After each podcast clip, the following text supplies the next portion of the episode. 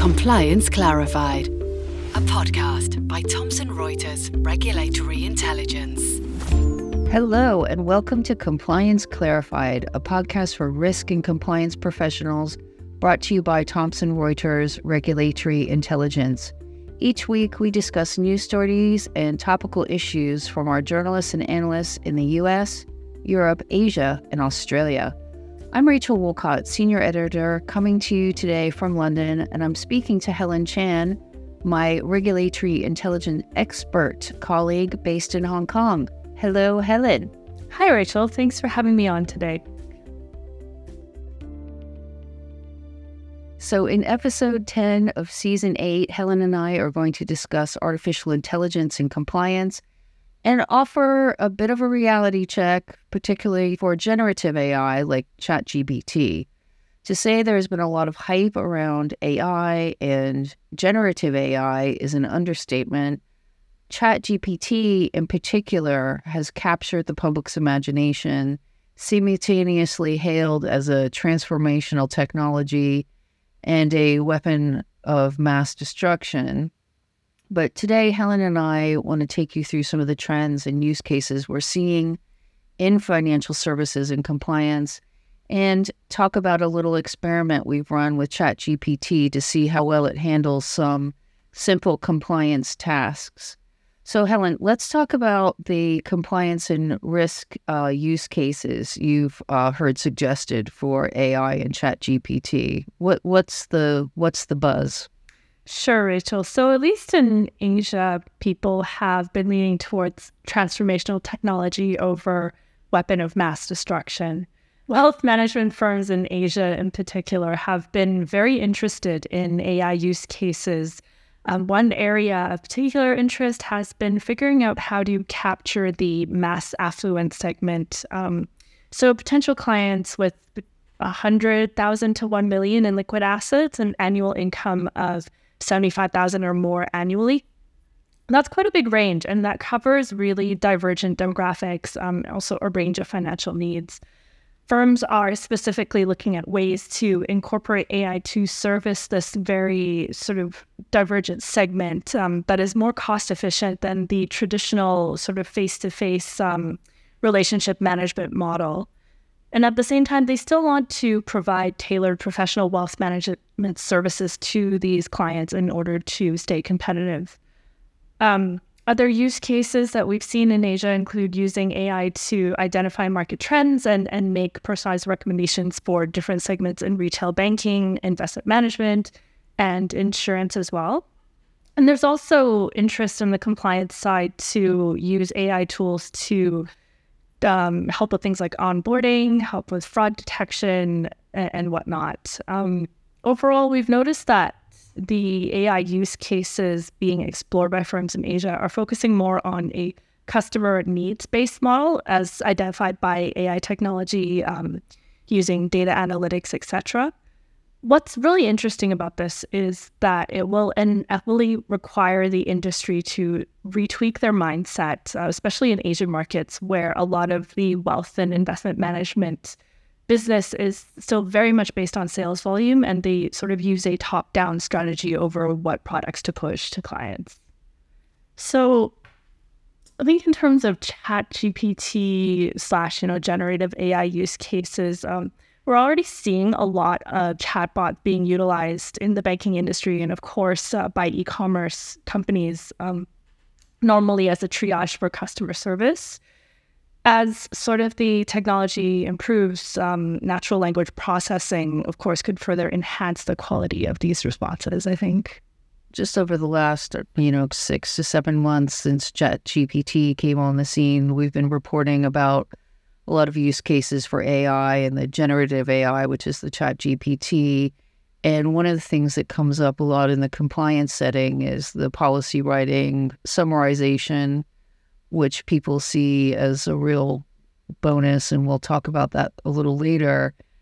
People have mentioned to me using chat GPT type technology, you know, as well as um, the traditional well, not traditional, but what they call the deterministic AI to look for patterns in transaction and trade data you know, for market abuse, creating models to detect financial crime. So this would be in kind of cash transactions and you know money movements. And I was just talking to some fin crime and fraud folks about using AI to look at customer behavior at the kind of keystroke and device interaction level to detect money mules. So they have this thesis that you know it, the way uh, fraudsters use their technology can show you that they're fraudsters. So this would be like cutting and pasting a lot of the passwords and, and whatnot from or certain kind of processes around account opening, etc. Actually, the uh, UK's Financial Conduct Authority uh, chief executive Nikhil Rathi made a speech about this on July 12th, which is yesterday um, in terms of when we're recording this podcast. But you know, he mentioned financial advice for not so much the mass affluent as you were mentioning, Helen, but people who have have less money. So I call them non high net worth investors, and there's a big problem with the advice gap here in the UK. Um, if you are giving people advice, financial advice, you need to charge them for it. So that's seen as a big barrier to entry. Rathi also mentioned um, debt management tools and, like you said, um, insurance products. And he was talking about the financial crime, fraud, and AML applications, which I think, you know, in terms of the deterministic AI, that in the machine learning side of things, that's been around for a while. But what you know, what a, what the RegTech folks um, here in Europe are really focused on is automating the compliance and regulatory change process, and that's actually quite hard um, and it d- demands a level of accuracy um, in terms of training and testing the AI models. And it's important to note that there's a big difference here between what a chat GPT can do for compliance and what specialist or expert AI can do and what RegTech professionals tell me is that generative AI models like ChatGPT need to be trained on compliance or regulatory data sets to get to a level where it can answer compliance questions accurately. So, you know, acting like a real chatbot and being able to answer queries people have about compliance. But when it comes to this reg change application, um, and ingesting new regulations or guidance, doing summaries or gap analyses, and then designing a change implementation program or updating policy. What I've been told is that requires a expert deterministic AI. And one of the people I spoke to about this last week said that, you know, their model that they've been working on has been taking them five or six years. So it's something that takes a lot of investment, a lot of time, a lot of testing. And I think, you know, just to kind of segue into kind of the risks that we're going to, that you're going to talk about, Helen, I think it's important to know that for some compliance tasks that are envisioned for Chat GPT, they were going to require firms to submit data to whatever model they're using. So that'd be OpenAI or a local model. So if they were going to be using the generative AI to scan trading comms for market abuse, this means you can't you need to put that data into into a model and that has you know potential risks. And one of the most disturbing applications I came across was putting employee comms into a generative AI model to gauge sentiment and wellness or to de- detect misconduct. And I think that comes with some huge risks and data privacy issues. And to be honest, when it comes to you know how humans are feeling and even giving them advice like go talk to your manager and have a cup of coffee about some of these bad feelings that you're having you know this is just really controversial and in my opinion completely unproven so Helen, what kind of risks are you seeing attached to this rush to adopt AI and this chatbot tech? What what's what's on your mind? So, Rachel, I agree with you in that there is um, a lot of uncertainty over how reliable the information generated by these sources is. Um, and there have been a lot of cases of inaccuracies. Um, there's also a problem with boilerplate advice, which in the finance industry, regulators tend to frown upon, and that tends to be quite problematic.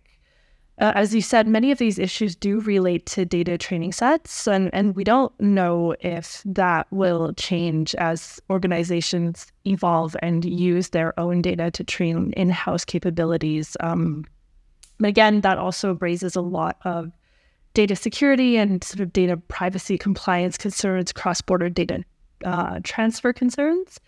There's already some litigation and enforcement activity taking place over data privacy, especially in the US. Um, yesterday, a class action complaint was filed in San Francisco against Google.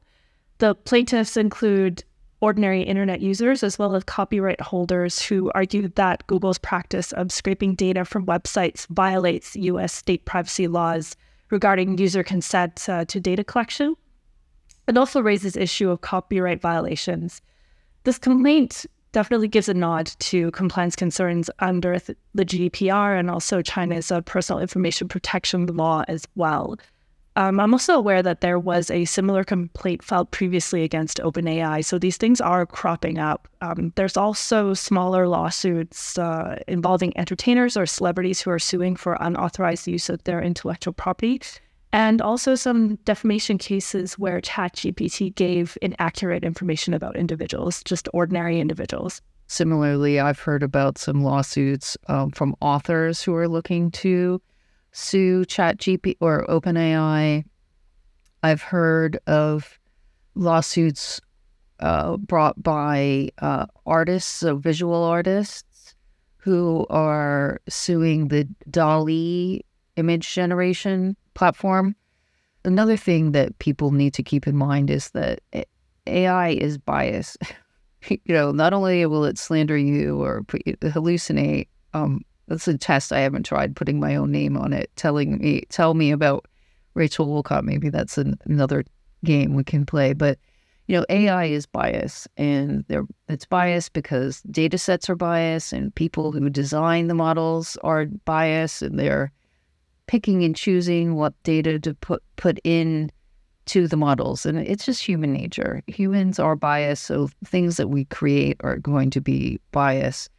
And there already have been a load of examples of bias in ai um, i'll just pick out some of the more relatable ones which is around these uh, human resource tools um, like cv and resume screening you know, there's a famous case where Amazon was using this tech and, uh, you know, they were hiring people like the majority of people in Amazon, which turned out to be white and male. So they had to change that. But, you know, the HR application is something that a lot of firms are using.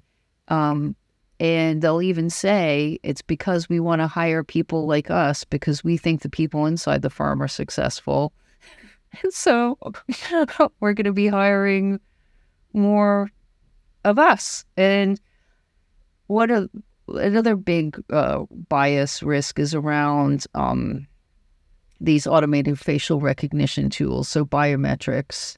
Um, that I think everybody is beginning to have experience of. When I don't know what it's like in Hong Kong, Helen, but when you go to the grocery store here and you're using the automated checkout, you know they're taking a picture of you and you know, storing your image on a database somewhere, or you go to get on a flight.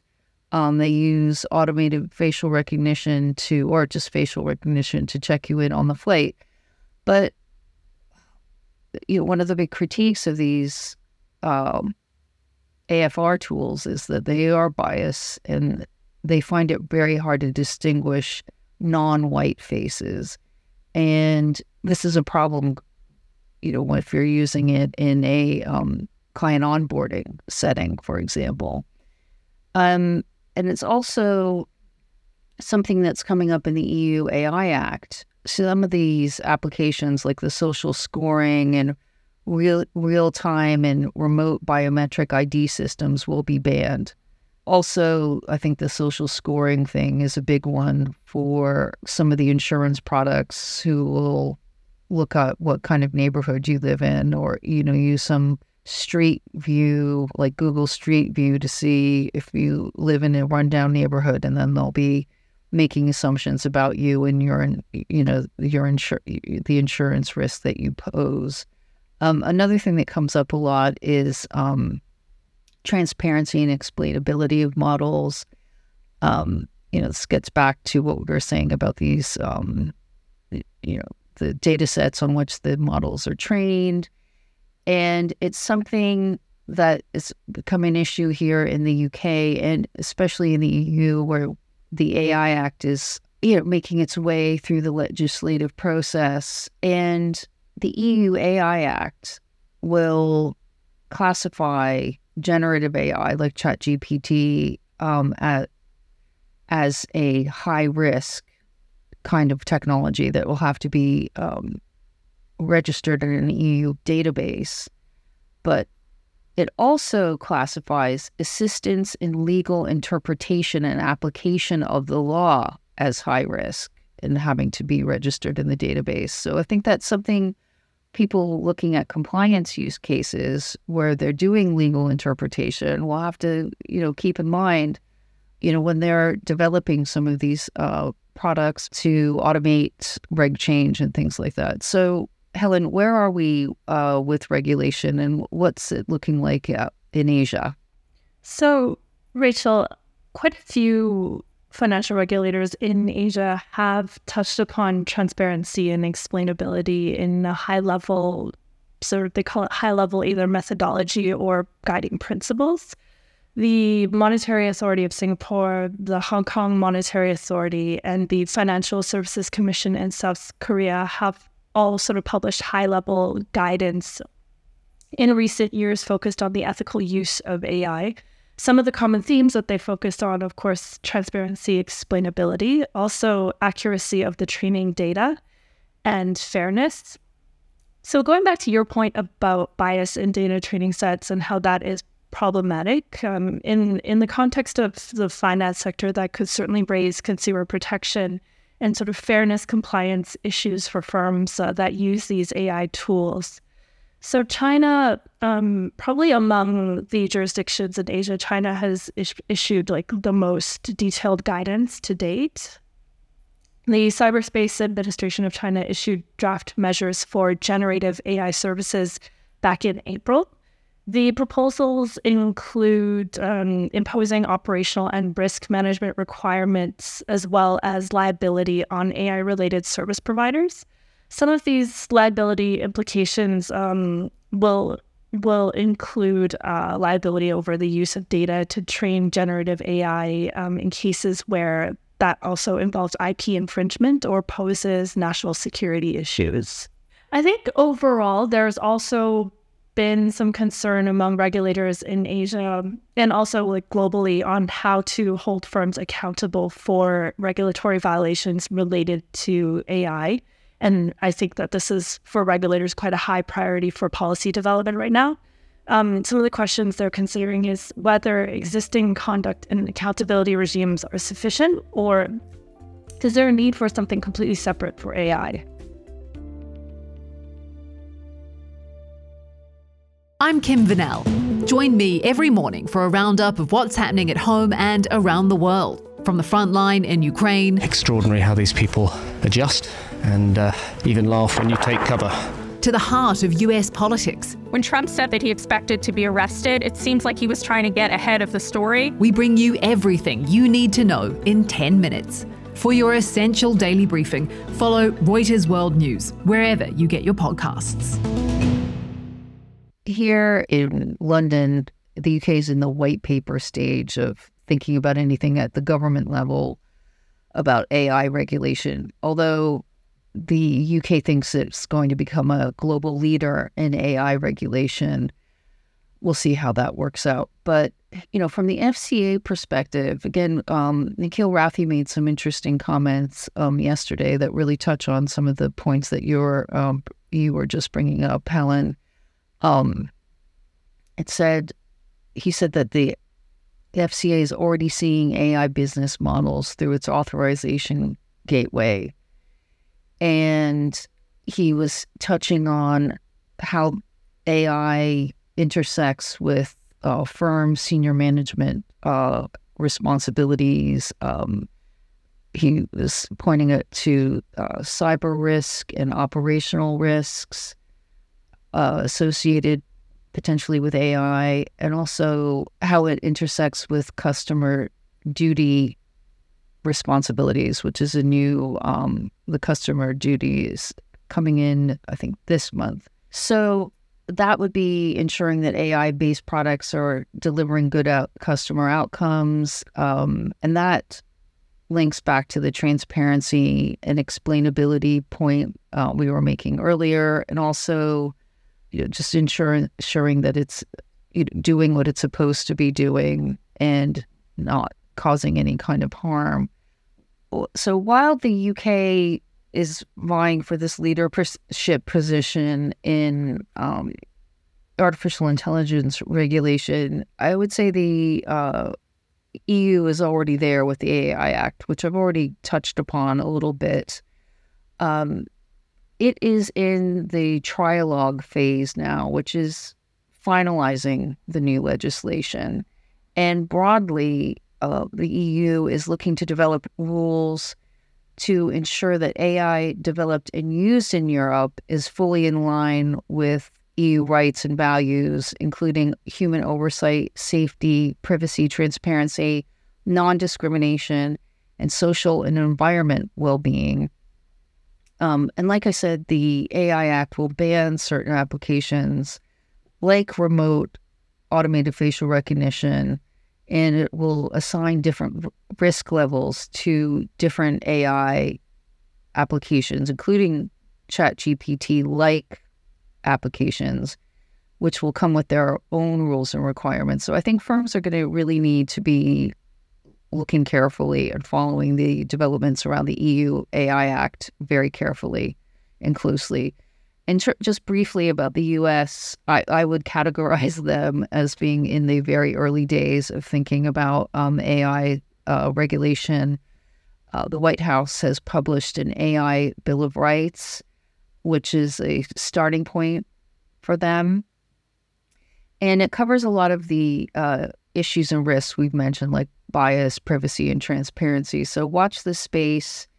Uh, in the U.S., it's there's you know, a lively debate going on um, in the uh, House of Representatives and in Congress. You know, it seems like they're very much in the information gathering um, phase. So at the beginning, I talked about this little experiment we were running, testing out ChatGPT for compliance purposes. So, Helen, tell us about what task you set for ChatGPT and how it did. So I did did have to have a think about this, and uh, what I settled on, yeah, what I settled on was uh, I asked um, ChatGPT to draft uh, principles for compliance policy at a mid-sized either retail bank or an investment manager to comply with um, consent requirements for data collection under both the California Consumer Privacy Act and the GDPR. So that was one set, and then I did a separate query again involving a mid-sized retail bank investment manager asking for a compliance policy to comply with uh, cross-border data transfer security assessments under the uh, personal information protection law in China. So in both cases, I ended up with things that that were strikingly similar to the text of the legislation. Let's put it that way. It was very long, but it was just very similar to the text of the legislation, um, and in some cases, especially with the uh, personal information protection law and cross border data transfers, it didn't, the response did not include more recently released supplementary guidance. In both cases, there was also a very big disclaimer at the end uh, to consult with legal experts. Well, of course. Uh, so you had a pretty specific, very specific queries. So, you know, one of the things we were talking about is how to frame the questions for ChatGPT in the hopes of getting some useful information out of it. Um, so it seems like you did a well, you did a really detailed question, and you still came back with a pretty generic answer. And I mean, what do you think? Like, how could how could compliance people use this this kind of generic summary? I mean, do you think it, they could actually use it? I mean, where would they go once they got this information? I think it's helpful as a starting point to summarize, especially very sort of lengthy pieces of legislation. I mean, we're, of course, still in the early days of AI, and we have no idea where this machine learning journey is going to take us. Um, but at present, in my opinion, there definitely needs to be human expertise to sort of join that uh, like generic advice with the business needs of an organization. I think that that part is still very reliant on human expertise. You've got to have enough knowledge to know where ChatGPT is making a mistake um, yeah, so I asked it to create a company policy for personal account dealing for a small brokerage company that trades stocks and contracts for difference. And so I thought that was pretty, you know, tight. I don't know. I like you, I was like, where where do you even start with this? How specific do you have to be? Anyway, um, I mean, on the face of it, it seems uh, like pretty helpful. It's, you know, they define personal account, but then it goes into insider information. So I thought that it was confusing um, personal account dealing with insider dealing policies, which I think are totally different. I mean, obviously, there is some overlap, but if you're doing personal account dealing, this is you know just being transparent uh, as an employee of of a brokering co- brokerage company or a you know investment bank about what you're doing um, and what and what you're trading and what some of the limits might be on that.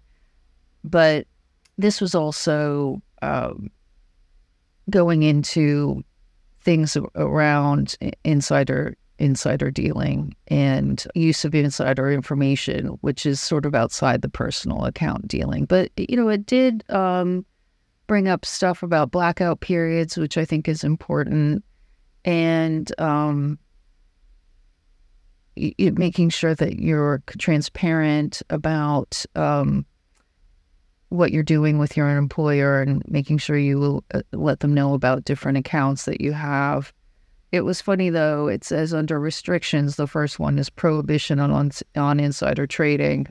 I did wonder if you know if you, if you're one of these firms, you probably should have legal counsel who might be able to supply you with a you know template uh, uh, policy that you could then tailor to the different characteristics of of your firm and to pick up on some of the specific risks. And I think um, you you alluded to you know boilerplate type policies and whatnot earlier on. I think a regulator looking at a policy, I wonder if they'll have to start wondering, oh my God, did they generate this off of a chatbot? Um, and you know maybe warn some firms who are looking to cut corners like yeah, you can't just put it into Chat GPT and uh, make some conclusions about it, or you know, make uh, enforce that as a policy, uh, because you know you you have to do this risk assessment of what your actual, you know, personal account dealing or insider dealing risks are, or you know, in your example, what your data pr- privacy and uh, data transfer risks are, and you know think about that at a you know at a firm level, not just have this generic uh, approach.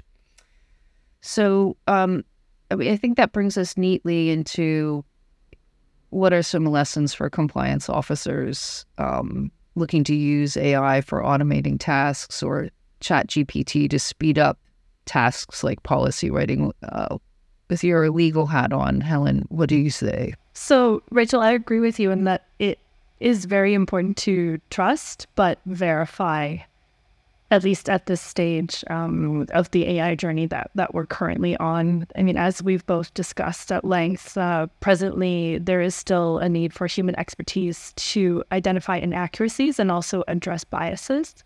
Um, but you know, the future is anyone's guess. Uh, OpenAI is already talking about the need for governance of superintelligence and has warned that achieving AI superintelligence is something that is only years away, not decades.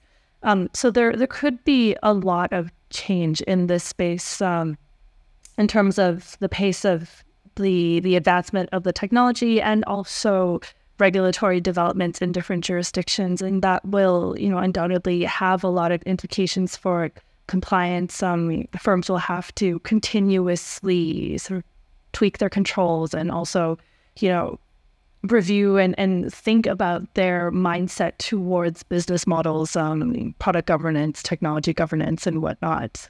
Yeah, it sounds like this is something we're going to be writing a lot about in the future when these AI driven uh, business models or products, you know, start to be rolled out to the general public. I anticipate they'll be touted as the, you know, the best thing ever. so uh, we'll have to we'll have to wait and see. Oh, hopefully we won't be reporting on too many disasters, but hmm. well, enforcement I think will be part of that. Um, I mean, we've certainly seen seen that as the case with some of the newer technologies like crypto and in, in that space. Like enforcement will inevitably be part of the journey. That is a great comparison with with crypto. Yeah, definitely. Lots of promise, a lot of risk. yes. Yes. Great. Okay, well, that's it for this week's Compliance Clarified. Uh, this is the last in this series. Your feedback is important to us, so please give us a rating on your podcasting platform of choice or get in touch directly. Our contact details are in the show notes. For more information about regulatory intelligence, please search for Thomson Reuters Regulatory Intelligence or check the show notes for a link. We'll be back for season nine in September. Thank you very much. Compliance Clarified, a podcast by Thomson Reuters Regulatory Intelligence.